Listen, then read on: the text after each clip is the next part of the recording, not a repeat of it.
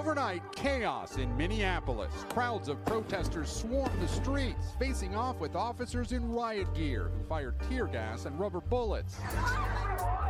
O assassinato de um homem negro em Minneapolis, Minnesota, nos Estados Unidos, no dia 25 de maio, foi o estupim de protestos que tomaram o repercussão mundial. Na ocasião, o norte-americano George Floyd, de 40 anos, é asfixiado até a morte pelo policial Derek Chauvin, segundo comprovação de uma autópsia independente solicitada pela família da vítima.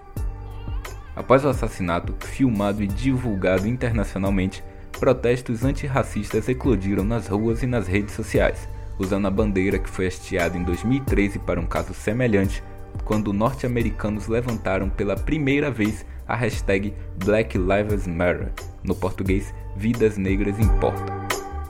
O deboche hoje não adotará seu tom usual e respeita as vidas negras que são tiradas diariamente nos Estados Unidos, Brasil e no mundo todo pelo racismo. Eu sou Cristiano Sales e com vocês o Deboche, podcast de notícias que toca nas suas feridas.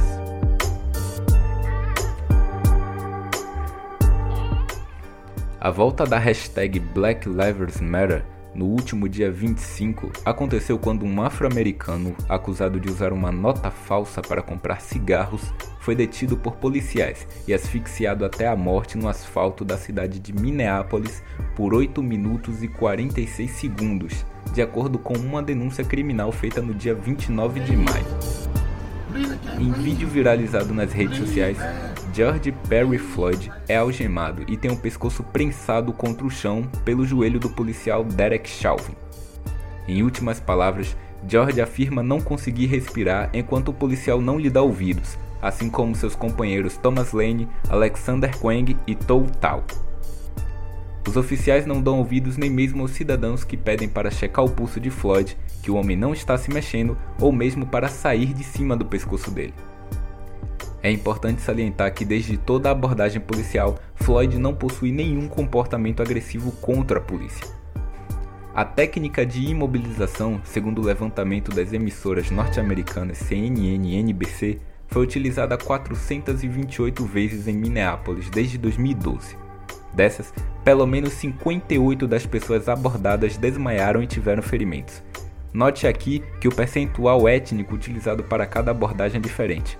Das 58 abordagens que resultaram em desmaios e feridas, cerca de 57% destas foram destinadas para a população negra. O acontecimento fatídico levou à maior onda de protestos antirracistas nos Estados Unidos desde a morte de Martin Luther King, segundo estimativas. Hasteando a bandeira do Black Lives Matter, os protestos levaram uma onda de norte-americanos às ruas e às redes sociais, a favor das vidas da população negra que perecem diante de práticas racistas. Completando mais de 10 dias de protesto nos Estados Unidos, foram registrados incêndios, depredações de espaço público, formação de barricadas e até mesmo manifestações violentas em frente à Casa Branca. Apesar do caso George Floyd ter inflamado a onda de protestos antirracistas, o levantamento da bandeira Black Lives Matter tem histórico de pelo menos sete anos atrás. Fundada em 2013 por três ativistas norte-americanas, Alicia Garza, Patrice Cullors e Opal Tometi, o movimento surgiu após a absolvição do vigia George Zimmerman, acusado de assassinar o adolescente negro Trayvon Martin, que voltava para casa após comprar doces e foi morto com um tiro no peito em Sanford, na Flórida. O movimento foi se ampliando, não apenas com Michael Brown e Eric Garner em 2014, mas no Brasil com o assassinato de Agatha Félix e João Pedro Matos. A revolta vem acompanhada não apenas de George Floyd, mas por cada negro que é assassinado a cada 23 minutos no Brasil, segundo dados da CPI do Senado Federal. Aqui é Cristiano Sales e esse foi o seu Deboche, seu podcast de notícias que toca nas suas feridas, com as principais informações da semana. Fontes retiradas de Folha de São Paulo, El País, The New York Times, Portal R7, Aventuras na História, UOL Notícias e G1.